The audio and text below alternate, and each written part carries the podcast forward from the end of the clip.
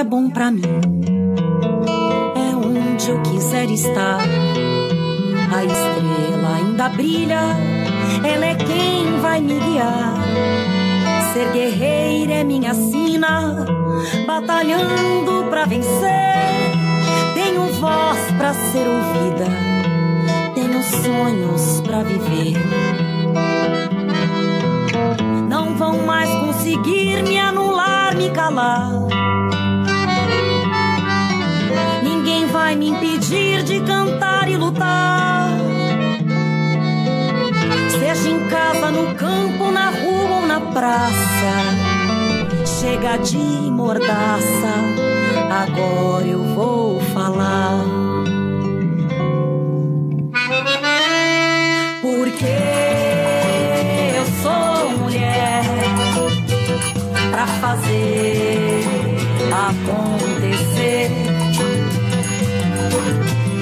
uma delas, são elas por elas, ocupando os espaços de poder.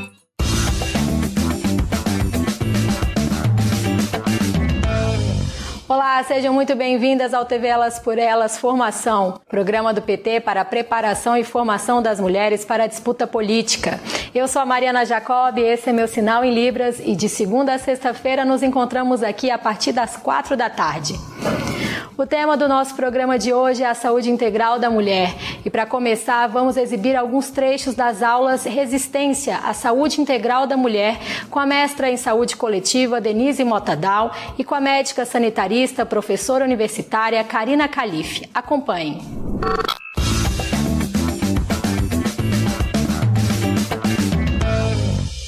Olá, companheiras e companheiros. Eu sou Denise Motadal, eu sou assistente social com mestrado em saúde coletiva. A nossa aula de hoje tem o seguinte tema: resistência. Saúde integral da mulher, mental, física e emocional. Quando nós falamos de uma política de saúde da mulher, é fundamental que nós recuperemos a história do Sistema Único de Saúde. A construção do SUS ocorre em meio a um contexto de intensas mobilizações. Entre os anos 1970 e 1980, cresciam as lutas populares pela redemocratização do nosso país, ganhando visibilidade a luta contra a caristia, contra as políticas econômicas do regime militar e a campanha por eleições diretas. Portanto, é um momento de ebulição, de efervescência das lutas sociais. Os movimentos sociais se organizam em articulação com os sindicatos e com os partidos de esquerda para reivindicar melhores condições de vida, de trabalho e serviços públicos adequados. Neste contexto de ascenso das lutas populares, nos anos 1980, em 1980, durante os anos 80, é fundado o Partido dos Trabalhadores e é fundada também em 1983 a Central Única dos Trabalhadores, trazendo a concepção de um sindicalismo classista, autônomo e de massas. A conjuntura, portanto, era uma conjuntura de fortalecimento e ascensão das lutas sociais por saúde, educação, moradia, democracia e melhores condições de vida e de trabalho. É nesse contexto que ocorrem as famosas greves no ABC Paulista, na região do ABC Paulista, em especial no Sindicato dos Metalúrgicos, onde nascia uma nova e grande liderança, o Luiz Inácio Lula da Silva, que posteriormente tornou-se presidente da República por dois mandatos. Em especial, entre os anos de 1978 e 1980, muitas greves aconteceram na região, com foco na luta contra o arroz salarial e a caristia. Mas também clamando por democracia e por melhores serviços públicos. Essas greves se espalharam também para várias outras categorias e ramos de atividade. Portanto, era um momento que os trabalhadores começavam a tensionar mais, a pressionar mais o regime militar, para que houvesse uma abertura e a redemocratização do país. É nesse contexto de ascenso das lutas sociais, que em 1986 acontece a famosa oitava Conferência Nacional de Saúde, um grande marco na luta pelo direito à saúde. Por que, que é um grande marco a oitava Conferência Nacional de Saúde? Porque ali são lançadas duas diretrizes importantes para a futura consolidação do Sistema Único de Saúde: é a descentralização e a saúde como como um dever do Estado. Inclusive, neste ano de 2019, foi realizada a 16ª Conferência Nacional de Saúde, denominada Democracia e Saúde. E não é à toa que a 16ª conferência tem o nome Oitava mais Oito, porque o Oitava mais Oito é uma referência à Oitava Conferência Nacional de Saúde que aconteceu lá em 1986. Portanto, uma avaliação de todo todo o processo de consolidação do SUS e uma homenagem política a essa conferência tão importante que ocorreu na década de 80 e que demarcou a importância de um sistema de saúde único e que o Estado tem que se responsabilizar pela prestação deste serviço. Crescia também nesse contexto a articulação dos profissionais de saúde em defesa de uma reforma sanitária que promovesse uma mudança no aparelho de Estado, uma mudança que regulamentasse, na verdade, responsabilizasse o poder público pela proteção e promoção da saúde, que passa então a ser reivindicada como um direito universal. E se conquista a saúde como um direito universal a partir da Constituição Federal em 1988, onde se grava na Carta Magna, no capítulo da Ordem Social, que tem como objetivo a garantia de bem-estar e a justiça social, a saúde no âmbito dos direitos sociais. Então se considera como direitos sociais, no artigo 6 da Constituição Federal, a educação, a saúde, o trabalho, o lazer, a segurança, a previdência social, a proteção à maternidade e à infância e trazendo à tona a responsabilização do Estado na garantia de todas essas políticas. É com muito prazer que eu venho trazer o olhar que a gente tem para as questões que estão acontecendo na saúde no nosso país. Hoje, como é que a gente pode pensar em resistir a esse movimento todo?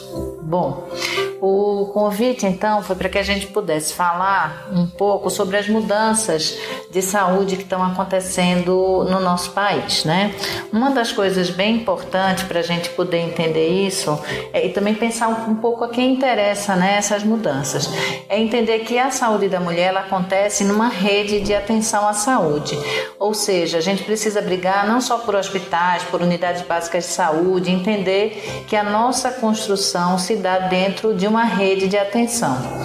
É, isso significa dizer que a gente tem que ter a garantia da integralidade do cuidado à saúde das mulheres em todas as áreas. Ou seja, quando uma mulher é, toma uma decisão específica por conta da sua sexualidade, por conta da sua, é, do seu momento reprodutivo não, se essa for a sua opção, ela vai ter que acessar uma unidade básica de saúde, um ambulatório de especialidades e muitas vezes também um hospital.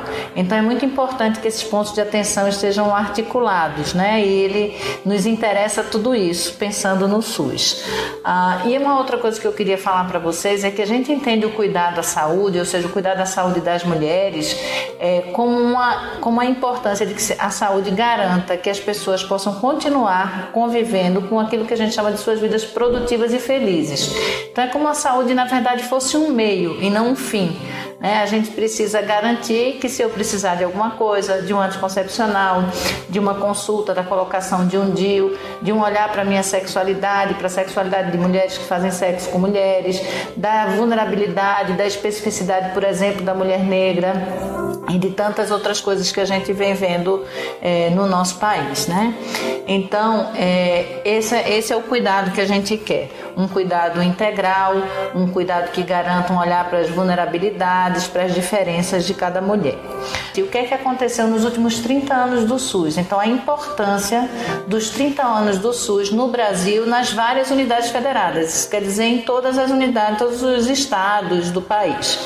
E essa mudança foi muito importante. A gente teve um impacto que a gente chama do impacto SUS, um impacto importante na diminuição da mortalidade infantil, da mortalidade materna, do acesso e possibilidades à, à construção de uma saúde integral, ou seja, a gente poder pensar na atenção à, à violência contra a mulher, é, na possibilidade de uma contracepção no dia seguinte, de um planejamento familiar adequado, né, um planejamento, na verdade, reprodutivo é, adequado com a escolha da mulher, enfim, com todas as suas questões. Que tudo isso melhorou no país.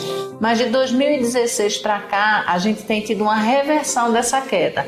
Ou seja, claramente desde o momento do golpe para cá, que traz junto um momento de desinvestimento na saúde, né, dos recursos financeiros para o SUS, para o nosso Sistema Único de Saúde, e isso começa a mudar bastante. Né? Temos no país em torno de 150 milhões de pessoas que eram SUS dependentes, ou seja, dependiam só do SUS.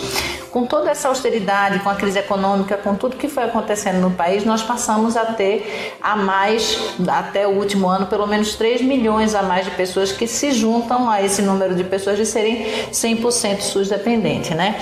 Então o Brasil está assistindo a esses aumentos e as quedas de cobertura e a gente vai tendo problema no risco de surgimento a epidemias. Vocês estão vendo aí o que está acontecendo com o sarampo, coisas que já estavam controladas no passado, mas que a gente, com esse desinvestimento, vê voltar a acontecer.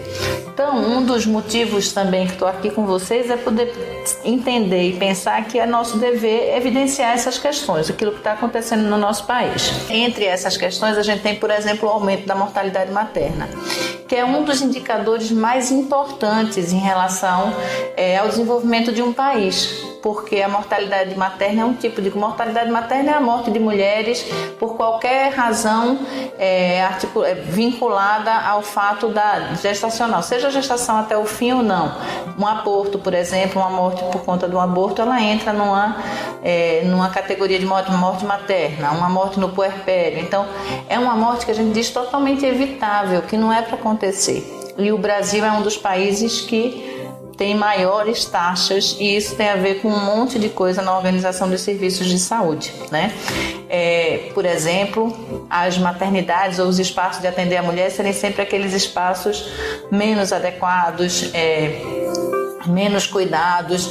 E uma coisa importante quando a gente pensa nesse impacto da diminuição do SUS e tudo mais, né, é a gente saber que houve um aumento da mortalidade prematura, isso para todo mundo, entre, entre doenças crônicas para pessoas de 30 a 69 anos, um aumento de suicídio, que é muito maior em mulheres um aumento da mortalidade materna, como eu falei, mas uma coisa importante dizer que é especialmente em mulheres negras, fazendo aí essa vinculação que a gente tem, tem uma grande pensadora, Eliette Safiotti, que ela falava de uma coisa que é a teoria do nó, que ela diz que está diretamente ligada à diminuição de desigualdade. Quando você olha para as questões de gênero, para as questões de raça, cor, né, e para as questões de classe social. Então não é que uma coisa se sobrepõe à outra, mas isso vai se potencializando, ou seja, vai piorando, vai aumentando se a gente não olha com cuidado para a diminuição de todo esse tipo de desigualdade. O artigo 196 da Constituição Federal de 1988 dispõe que a saúde é direito de todos e dever do Estado, e que garantir a saúde vai além do atendimento em hospitais e unidades básicas de saúde. É com essa mudança de conceito que nasce o SUS, o Sistema Único de Saúde, com o objetivo de cuidar da saúde integral da população.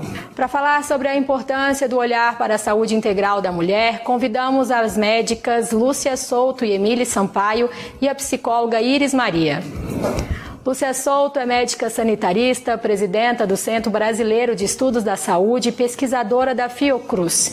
Ela defende que saúde e democracia andam juntas e fez uma breve análise dos impactos da atual conjuntura política na saúde do país. Acompanhe uma das políticas públicas mais estratégicas e fundamentais construída de forma democrática, participativa pela população brasileira, que é a construção da saúde como um direito universal de cidadania e um dever do Estado, né? Como você é, acabou de pontuar.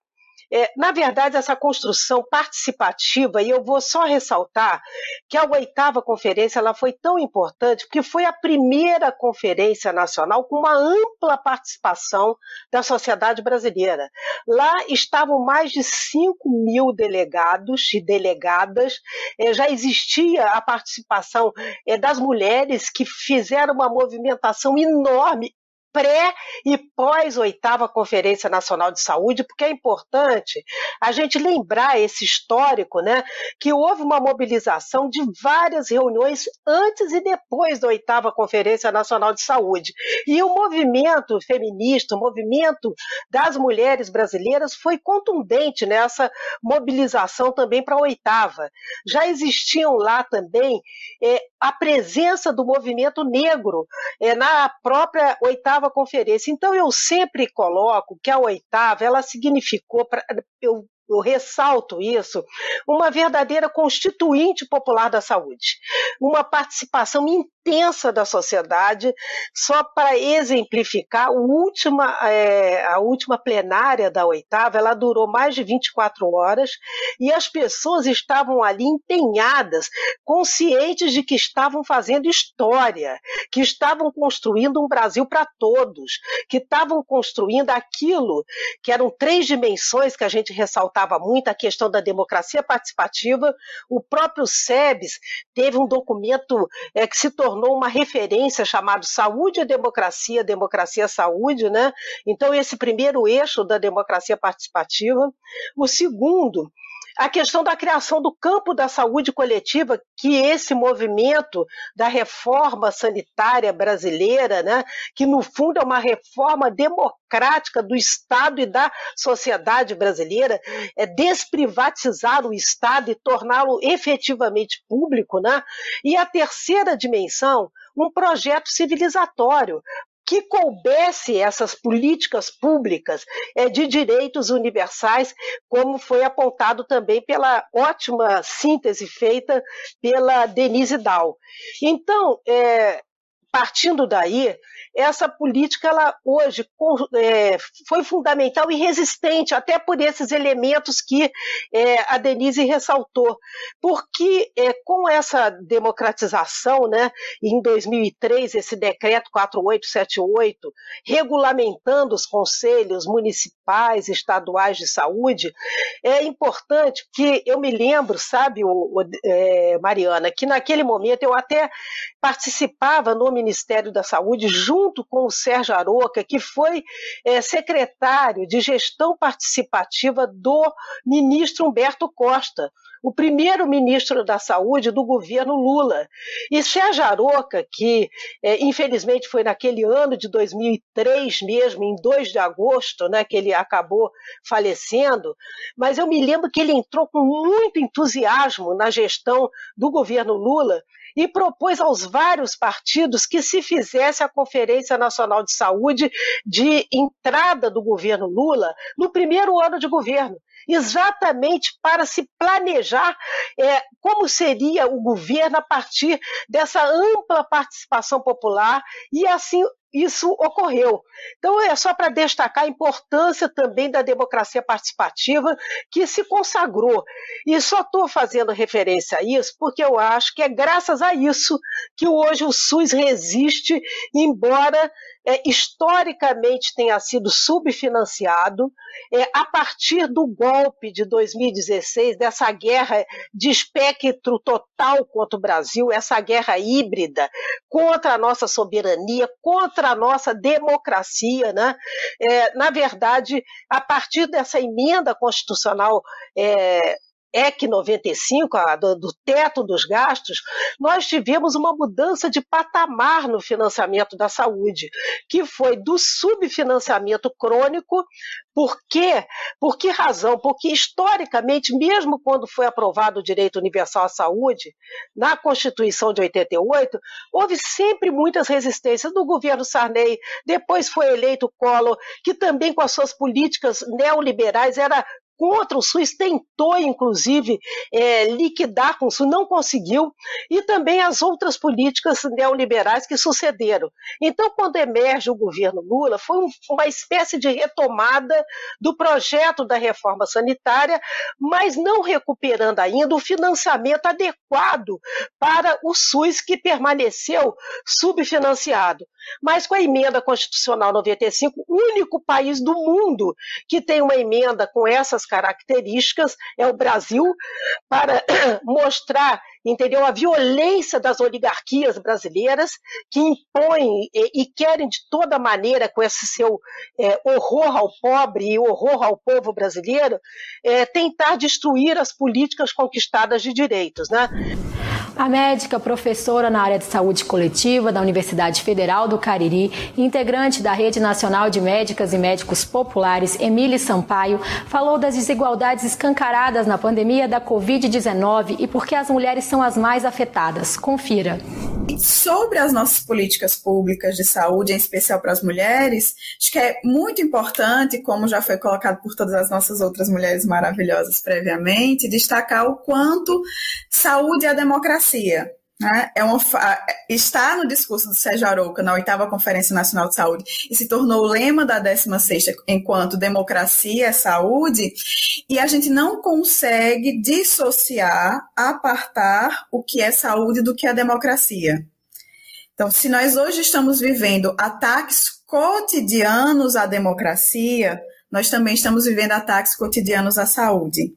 Isso já é um importante demarcador para a política de saúde em si, nesses últimos anos, em especial a partir do golpe impetrado contra uma mulher, nossa primeira mulher que esteve de fato à frente do poder máximo da República, é, nós vivemos um desmonte contínuo de um conjunto de políticas públicas de saúde, mesmo aqui nos estão asseguradas na Carta Magna, na Constituição de 88, e na saúde em especial, nós temos um conjunto de retrocessos, seja da saúde mental, seja no financiamento, que a Lúcia Souto já falou, então nós temos um conjunto de desmontes e desarticulações de um sistema de saúde que nós estamos construindo no nosso cotidiano e que, for, que só existe porque, historicamente, nós, enquanto povo brasileiro, trabalhadores e trabalhadoras da saúde, mas também o povo de forma organizada, lutou para que existisse né, esse sistema de saúde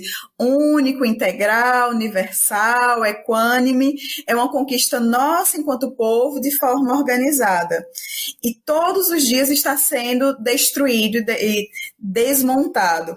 E eu ressalto, por exemplo, quando a gente fala do SUS, a gente não tem como não falar de acesso. Se antes da Constituição quem tinha acesso ao serviço público de saúde era quem contribuía para a previdência social, eram as pessoas que eram fichadas, né, que tinham carteira de trabalho, com a Constituição de 88, com a garantia de que saúde é direito de todos e dever do Estado, como está inscrito no artigo 195 e com a criação e legitimação, toda a legislação do SUS, nos é garantido que a saúde é direito de todos e todos os brasileiros, sem distinções. E neste sentido, quando a gente constrói esse sistema, a gente está garantindo acesso à saúde. E um importante programa que garantiu acesso a mais de 65 milhões de brasileiros e brasileiras foi o programa Mais Médicos né, foi a gente garantir acesso a equipes de saúde nos grandes rincões, nos locais em que nós tínhamos o povo brasileiro, mesmo com a legislação, mesmo com o SUS, ainda sem acesso à saúde. E ter equipe de saúde estruturada nos garantia um acesso muito mais equânime. A gente tem que lembrar que esta política de saúde, ela está cada vez mais sendo desmontada, né, indo à míngua a partir do golpe. Então, é mais um motivo para nós nos organizarmos e lutarmos. E dentro deste processo, a saúde da mulher tem um papel extremamente importante, lembrando que nós, enquanto mulheres, somos usuários do sistema de saúde, além de usuários, além de sermos as pessoas que estão lá para sermos atendidas, nós somos quem acompanhamos as crianças, os idosos, as pessoas com deficiência, todas as pessoas que precisam de cuidados em saúde, somos nós que acompanhamos aos serviços de saúde, seja da atenção primária, do postinho de saúde, seja a alta complexidade, os grandes hospitais, e somos nós que construímos as redes de contato nos territórios. Né? Quando a gente fala desse acesso e essa luta pela saúde na década de 80, de 70, está falando do, das lutas das mulheres nos seus territórios. E hoje, quando a gente fala nesse cotidiano de acesso à saúde, a gente também está falando dessas mulheres nos seus territórios, nessas redes de contatos que são construídos. E o desmonte da saúde, o desmonte das redes de atenção à saúde, das políticas de saúde, elas implicam diretamente na nossa saúde, não só no desmonte da política de saúde integral mulheres. A psicóloga Iris Maria, membro do Setorial Nacional de Saúde do PT, falou sobre a sobrecarga na vida das mulheres e a importância dos cuidados com a saúde mental. Acompanhe. Atualmente, eu estou colocada no ambulatório de saúde LGBT e, nesse contexto, né, trazer um pouco dessa discussão, porque eu faço parte né, da rede de enfrentamento e de defesa da saúde mental né, aqui do estado de Pernambuco, é, diante do cenário que se apresenta de desmonte né, das políticas públicas, daquilo que a gente entende que é o norteador do acolhimento, do cuidado, né, a partir de uma perspectiva da defesa da vida.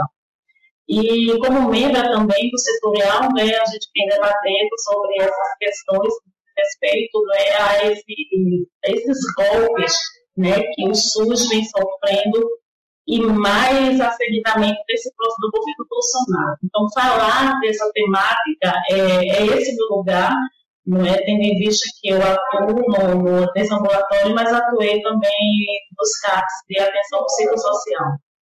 É, trazer um pouco né, dessa análise que diz respeito a, a, esse momento pandêmico, a gente identifica, né, e os estudos também recentes apresentam que as mulheres, por elas se encontrarem nessa condição na sociedade patriarcal, atravessada né, pelos fatores do sexismo, onde se estabelecem os lugares instituídos né, que as mulheres ocupam socialmente, ou seja, as donas de casa, né, aquelas as do lares, as que cuidam dos filhos.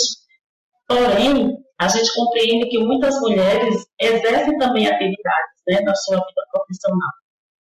Então, o que chama a atenção nesse contexto de pandemia, o que chamou a atenção né, dos biólogos, né, dos cientistas, é que essas mulheres, numa situação, não, a partir do momento que ela sai do ambiente da rua, do trabalho, né, do transitar, por uma medida de contingenciamento circunstancial, ela acaba por é, desenvolver alguns problemas relacionados ao sofrimento mental, como depressão, ansiedade, né, insônia, entre outras, né, entre outros transtornos, inclusive as ideações suicidas, pelo fato dela estar dentro de casa, né, ocupando espaços, triplos espaços de, de, de trabalho, né, da sua força é, laboral, ainda tendo que conviver muitas vezes com um companheiro abusivo, que dentro de um, de um momento da normalidade, digamos assim, no seu transitar, havia distanciamento pelo fato de ela estar trabalhando fora de casa, mas nesse momento, né, que desde 2020 a gente vem vivenciando o que a gente denominou, que foi denominado enquanto medida é, o isolamento social e fica em casa, isso reverberou, na verdade, processos de, de sofrimento, porque essa mulher, ela se coloca nesse, foi colocada nesse lugar, não é?